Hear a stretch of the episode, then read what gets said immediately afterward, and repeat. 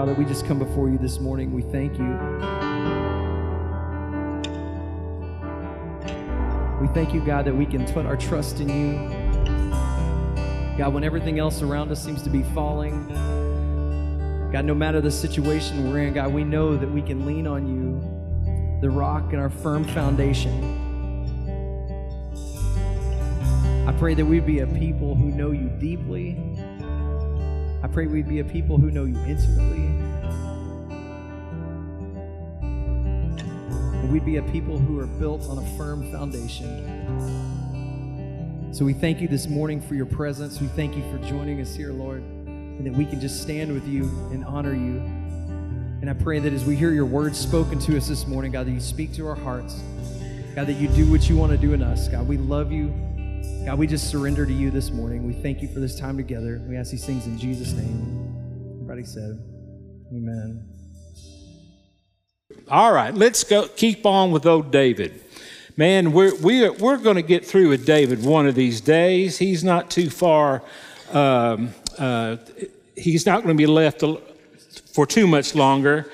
But chapter 17, I think, has got some valuable lessons for us, and, and we need to cover it chapter 17, 2 Samuel chapter 17, verse 1. Remember from last week, Ahithophel, he advises Absalom to, to go in with all of David's concubines, and they built a tent up there in the palace. And so Absalom went in there and, and he spent all the time with the concubines. And, and the idea of Ahithophel was that that would for sure stop any chance of reconciliation. And, and that's a bizarre thing, isn't it? That, that people, people that, that are related with each other would be involved in something that would cut off every possibility of reconciliation. But people do that, don't they? And they know what those things are. They know what those buttons are they can push. And if they push those buttons, then there's no way the people are going to be able to be reconciled. And so that happened. Now, verse 1, chapter 17. Now, Ahithophel urged Absalom, let me choose 12,000 men to start out after David tonight. I will catch up with him while he is weary and discouraged. He and his troops will panic, and everyone will run away. Then I will kill only the king, and I will bring all the people back to you as a bride returns to her husband. Now, that is a reference to celebration. There will be a celebration when we return back having been victorious of killing King David, then you will be at peace with all the people. Isn't that an interesting thought that he has there? That, that's an interesting piece of reasoning. We are going to take 12,000 men. We are, we are going to go now because David, after all, is weary and discouraged out there in the wilderness. And it's an opportune time for us to kill only him. And when we kill only him, we will return in celebration, and that will mean that you will be at peace with all the people. Now, verse 4, look at that. This plan seemed good to Absalom and to all the elders of Israel. Let's go out there. Let's assassinate the king. Let's, let's kill your father, Absalom. Let's go out there and, and, and take his life, and we will return, and we will return to a celebration and everyone's going to be at peace with you. Now, first of all, I question their logic with that. Everyone's not going to be at peace with them. Everyone is not going to respect this action. Everyone is not going to come together and go, We're so glad that you killed your dad. We're so glad that you murdered David out there. We're so glad, Absalom, that you're our king now. After all, you're obviously a good decision maker. And, and what you did just last week up there in the palace with those concubines for everyone to see was a wonderful event.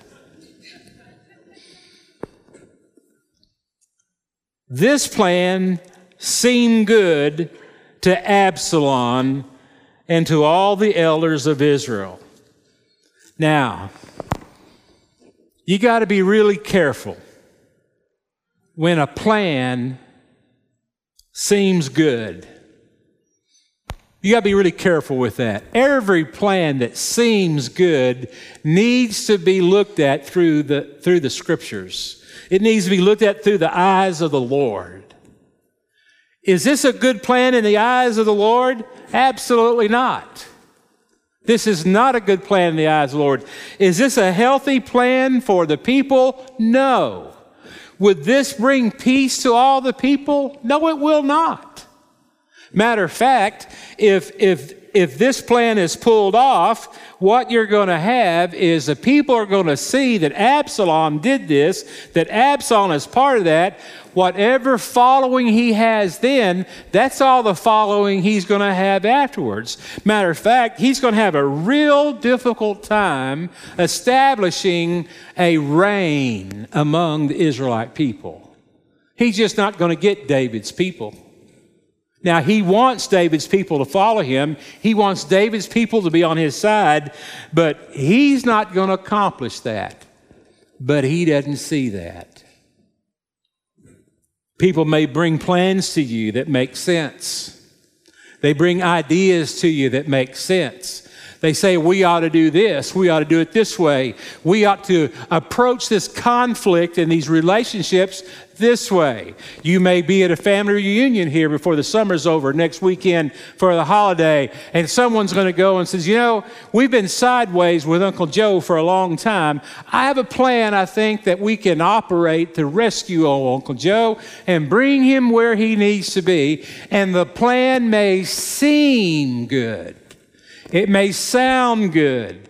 It may make sense at the moment, but you need to be real, real careful of every plan you hear that seems good. Proverbs tells us, Solomon lays it out for us, and he says this Trust in the Lord with all your heart, and do not lean on your own understanding. Do not lean on your own understanding. And so if you reason something out and you say, This makes sense, and you have done that without approaching the Lord in prayer, you're leaning on your own understanding.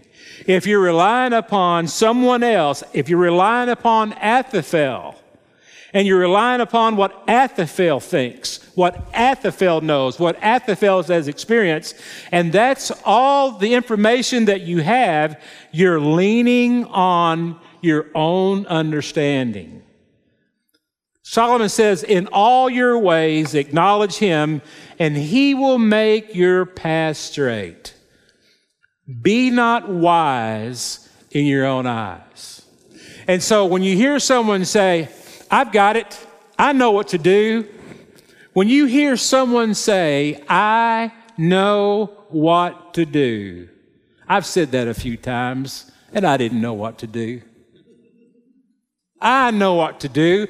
I have thought I knew what to do and I really didn't know what to do.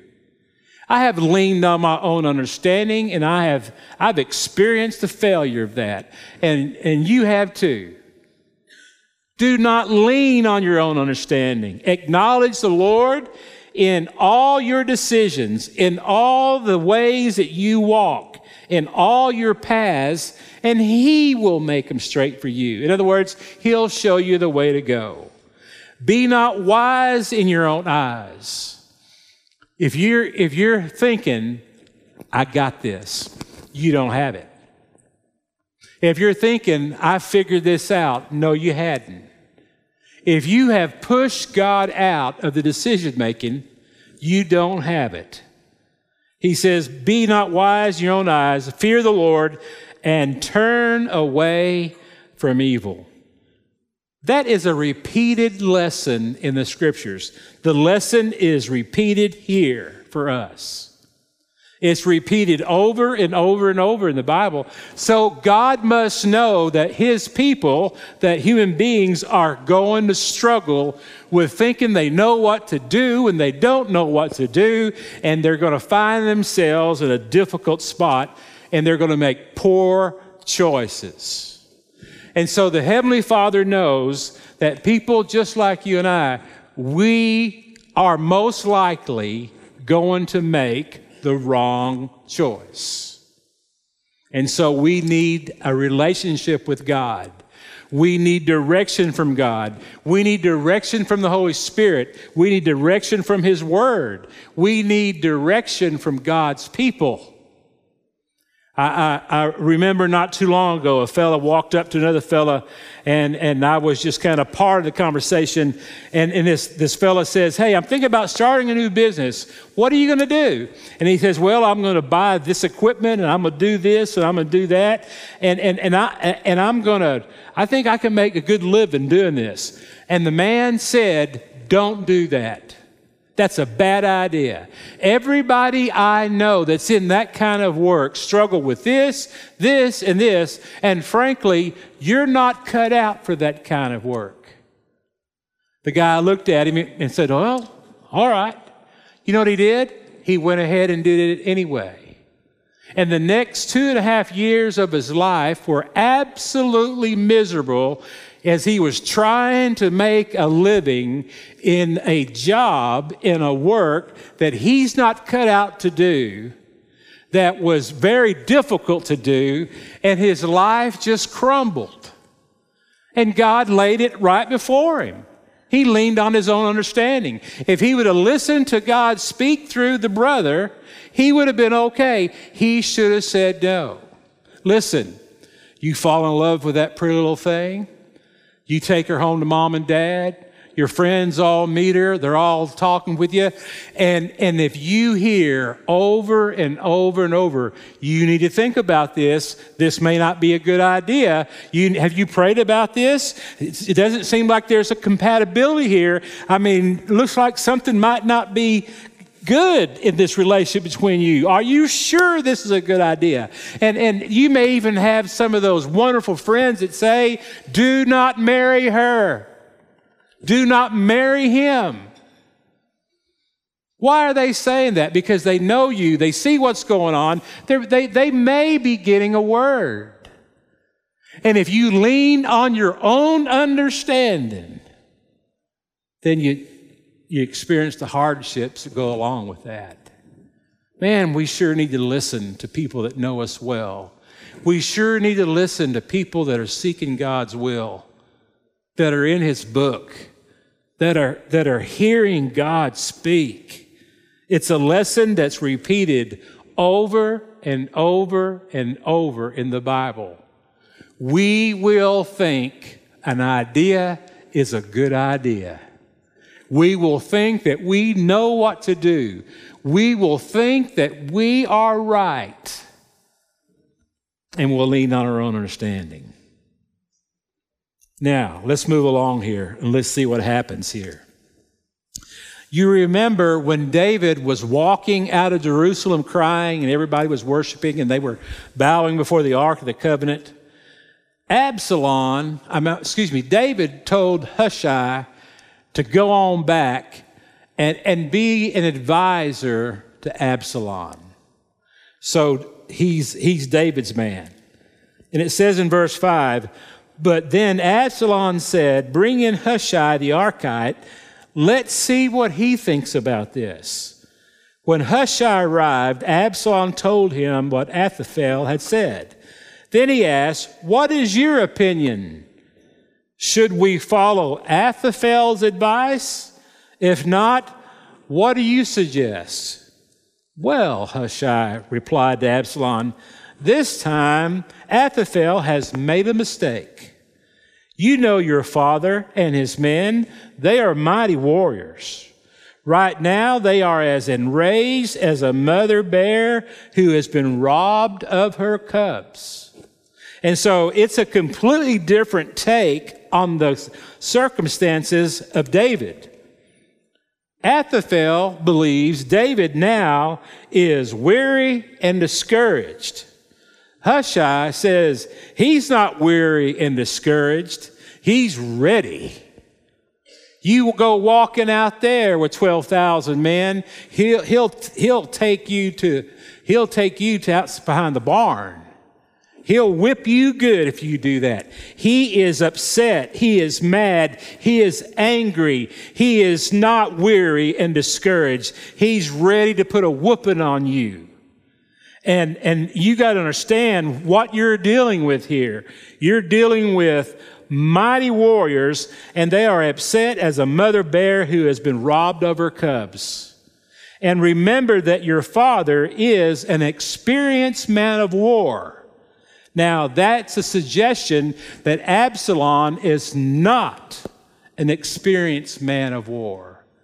Absalom, sit down for a minute, boy. Think about what you're doing. Think about what you're thinking about. Think about who you're listening to.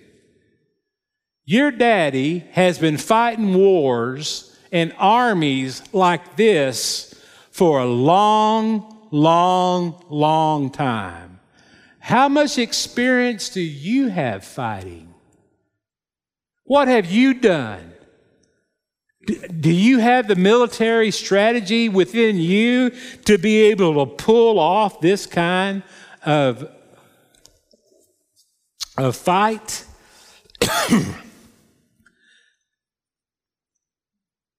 he says he won't be spending the night among the troops.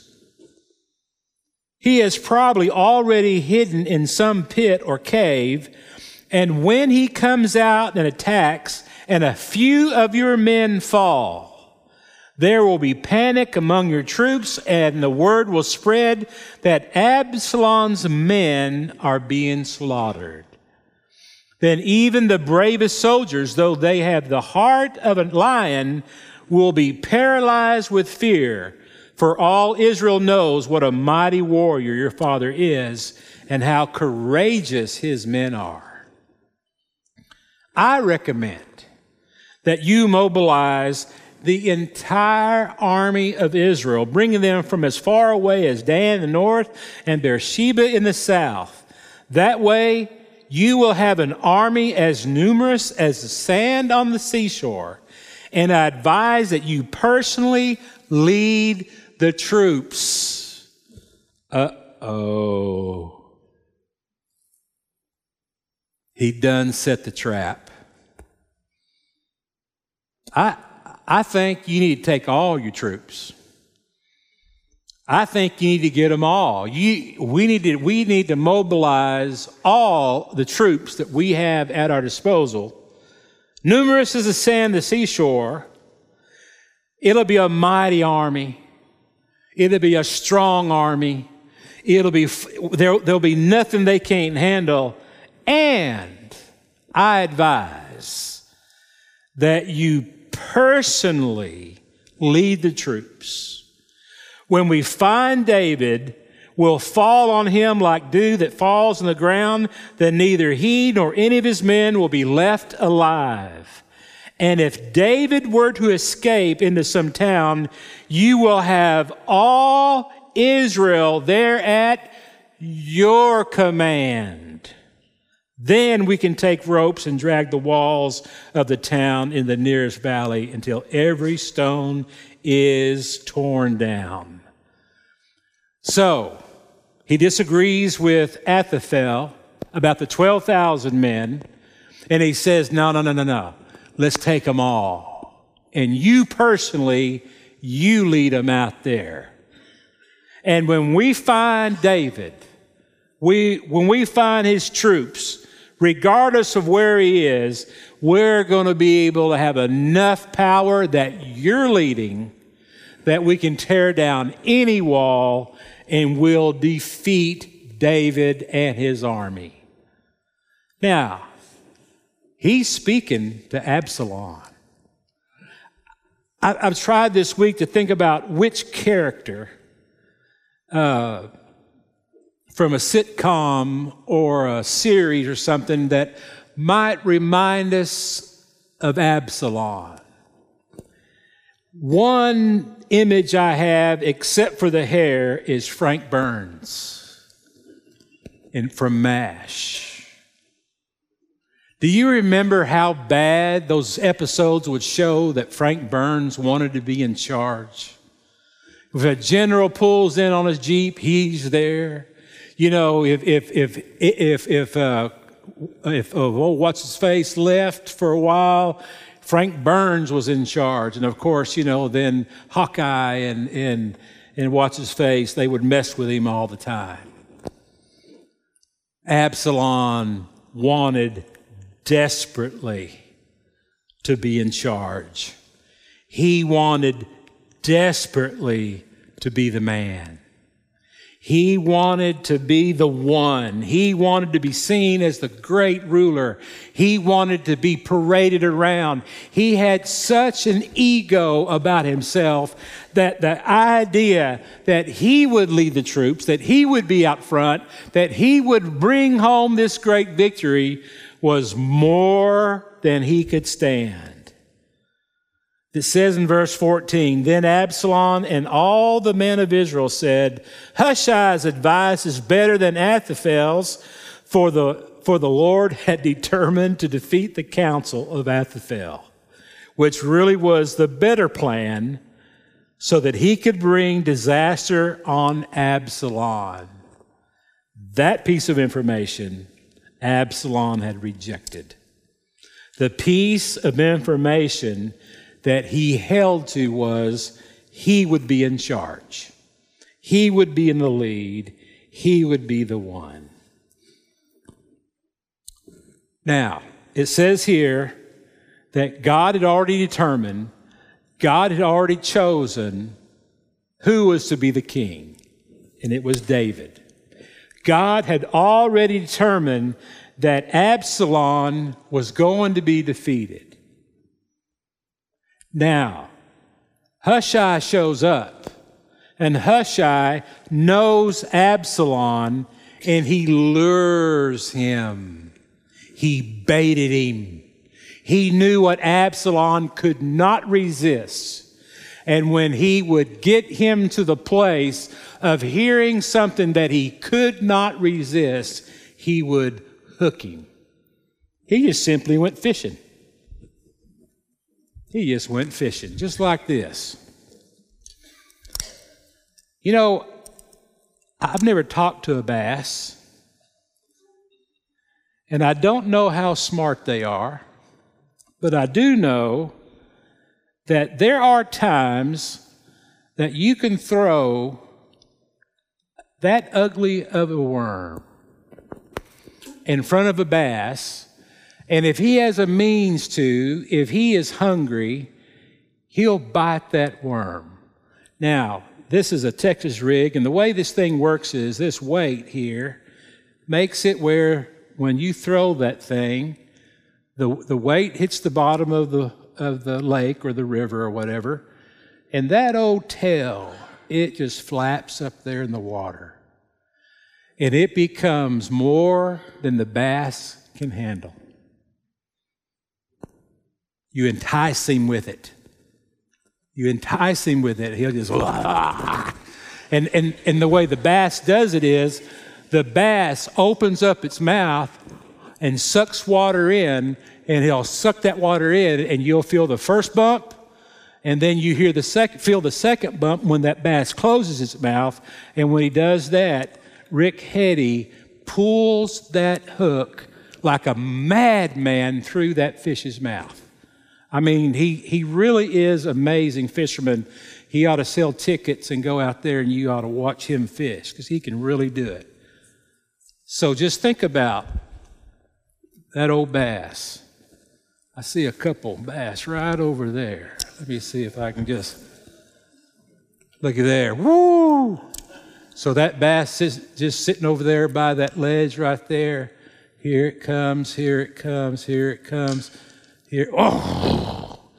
And whoom! He's gone. He's hooked. You bring him up here, chop off his head, skin him, and eat him.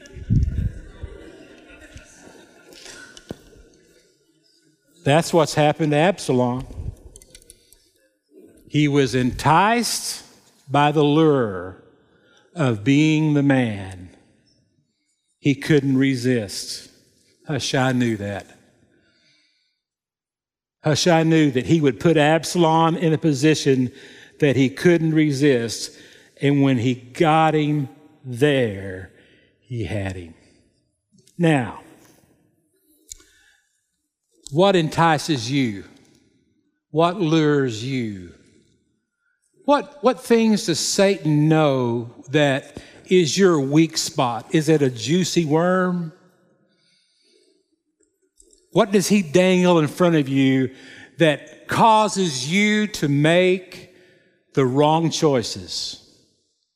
The very things that you know you shouldn't do, you end up doing. What does he entice you with? What does he lay out there? What lures you? Jesus said the four things that would keep people from growing in the Lord and embracing the, go- the gospel and the word of God is the lure of wealth, the fear of persecution, the desire for wealth, the desire for things, the, the, the, the danger, worry, fear problems would reach out there and grab a hold of you.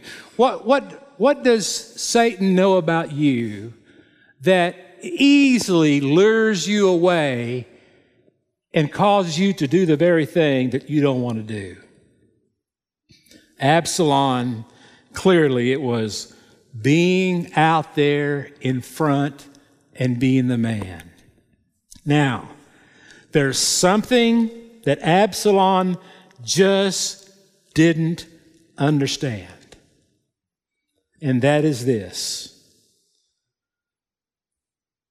the Lord had determined to defeat the counsel of Ahithophel, which was really a better plan so that he could bring disaster on Absalom when God has already chosen, you need to quit fighting.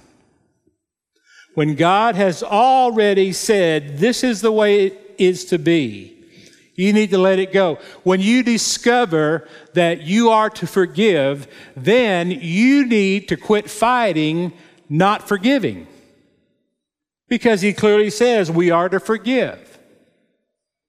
And if you're, if you're fighting a, a, forgive or not forgive situation, God has already chosen. He's already said in His Word, it is clear, we forgive. Yeah, but. There, no, no, no, no. No, yeah, buts.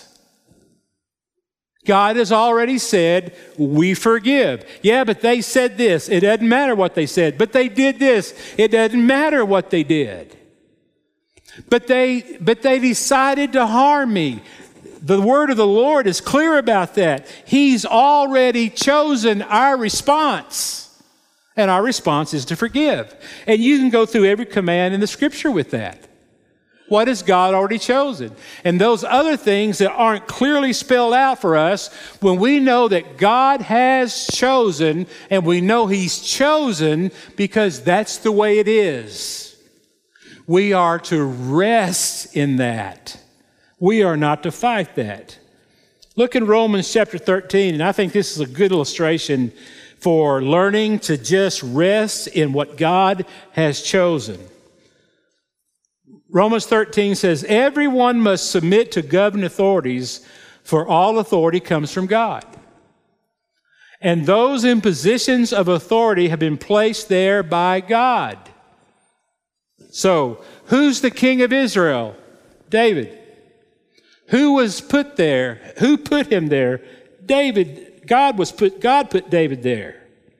And so Absalom had no business overthrowing David. He was wrong. He was fighting against what God had chosen. So anyone who rebels against authority is rebelling against what God has instituted, and they will be punished. For the authorities do not strike fear in people who are doing right, but in those who are doing wrong. Would you like to live without fear of the authorities? Then do what is right, and they will honor you. The authorities are God's servants sent for your good. But if you are doing wrong, of course, you should be afraid, for they have the power to punish you. They are God's servants, sent for the very purpose of punishing those who do what is wrong. So you must submit to them, not only to avoid punishment, but also to keep a clear conscience. Now, Who's the president? Donald Trump. Who put Trump in office? The scripture says God did.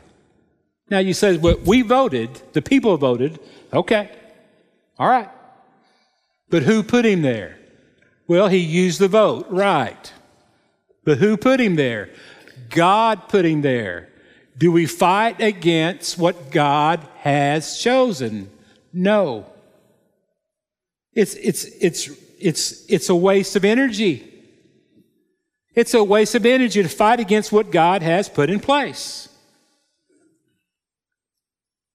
It changes the way we view things. It changes the way that we approach things. It might change the way you watch the news. You might have less blood pressure if you realize that if God put the man in office, he's in office until God takes him from the office and has put someone else in office. If Barack Obama, when he was the president of the United States, he was put there by God. And so when the Christian right came out and said, he is this, he is that, and campaigned and yelled and screamed about this and that and the other, according to Romans chapter 13, they were wrong. They were wrong. The racist people were wrong to be upset about having a black guy as president. It's wrong. Just as wrong as it is now when people fight against Trump. And regardless of what your political beliefs are, once the man or the woman is put in place as the leader, our response changes. Now, in the process, we pray, we campaign, we vote, we influence, we talk about, we dialogue. Use your influence to the best of your ability. But once the vote is made, we respect the decision that God has made. And we rest in that. And we quit, we quit being raving lunatics about what they do or don't do, about what we agree with or what we disagree with. In our own lives, it doesn't have to be politics, it doesn't have to be the position. When, when God does something and He puts something in place and He positions something in our lives and it's God's business, we need to rest in it. You may have been beating your head against the wall for a long time to try to accomplish something, and you're wondering why in the world it won't happen. Could it be God has said no? Could it be that God has said, I've got you where I want you? You may be, you may be in a situation where you have tried to to raise your standard at, the company or some other, and, and, and, and you have been fighting like crazy, trying to get the promotion, trying to get ahead, trying to get this new spot, trying to, to, to advance yourself, and you keep on hitting your head against the wall. Could it be that God is simply saying, no, that's not for you? I've already chosen your spot. I've already selected what I want for you. There's one thing I know for sure that what we see here, and, and if we went through in 2 Samuel had the rest of time, you'll see that, that in this story here, as we end up, Absalom is working himself to death, and David has a party. At the end of 2 Samuel chapter 17, he has all these foods brought to them and they're able to rest. It's easy. For Absalom, it was a struggle. It was hard. It was difficult. But for David, he'd done arrived and it was easy. One of the ways that you can know the difference between God's yes and God's no, God's no is beating your head up against a, a, a closed door. God's yes is the door easily opens. And when you're doing the Lord's work and God is opening doors, the circumstances may be hard, the, the consequences may be difficult, but the work is easy. He lays it out there. And so, the lesson that we need to learn here from this story of Absalom and Ahithophel and David and Hushai is this if God says yes, rest in it. If God says this is the leader, rest in it. If God says this is my choice, this is what I desire, rest in it. If God says no, rest in his no. Do not fight God. Now, on paper, I think that we would all agree after we would write down all the attributes of God and everything that God has done, we would have to agree that it is absolutely ridiculous and foolish to fight God. Well, of course. He created this heaven and this earth. Well, how, why in the world would you fight God? Well, why would we fight God? Or why do we fight God? No. Ahithophel's advice, Hushai's advice, military tactics, how many soldiers you had, didn't matter. The Lord had already determined to defeat the counsel of Ahithophel. Which, by the way, really was the better plan. Interesting, isn't it? But no, the Lord had already determined that disaster would fall on Absalom. David would be victorious. So it really doesn't matter how good our plan is. If God has said, This is the way it shall be, then that is the way it shall be. And what we must do is be submissive to what God has determined is the way it's going to be. Help us, Lord, to learn from Ahithophel's mistake, Absalom's weakness to temptation, to the plan that God that you had to, to defeat Absalom. Lord, perhaps some of us here are dealing with something that, Lord, we've been knocking our head against the wall for a long time, believing we were right about something, and perhaps we need to begin considering that that may not be what you want. And I just pray, Lord, that you would give us a heart to want what you want. In Christ's name, amen. Ushers, please.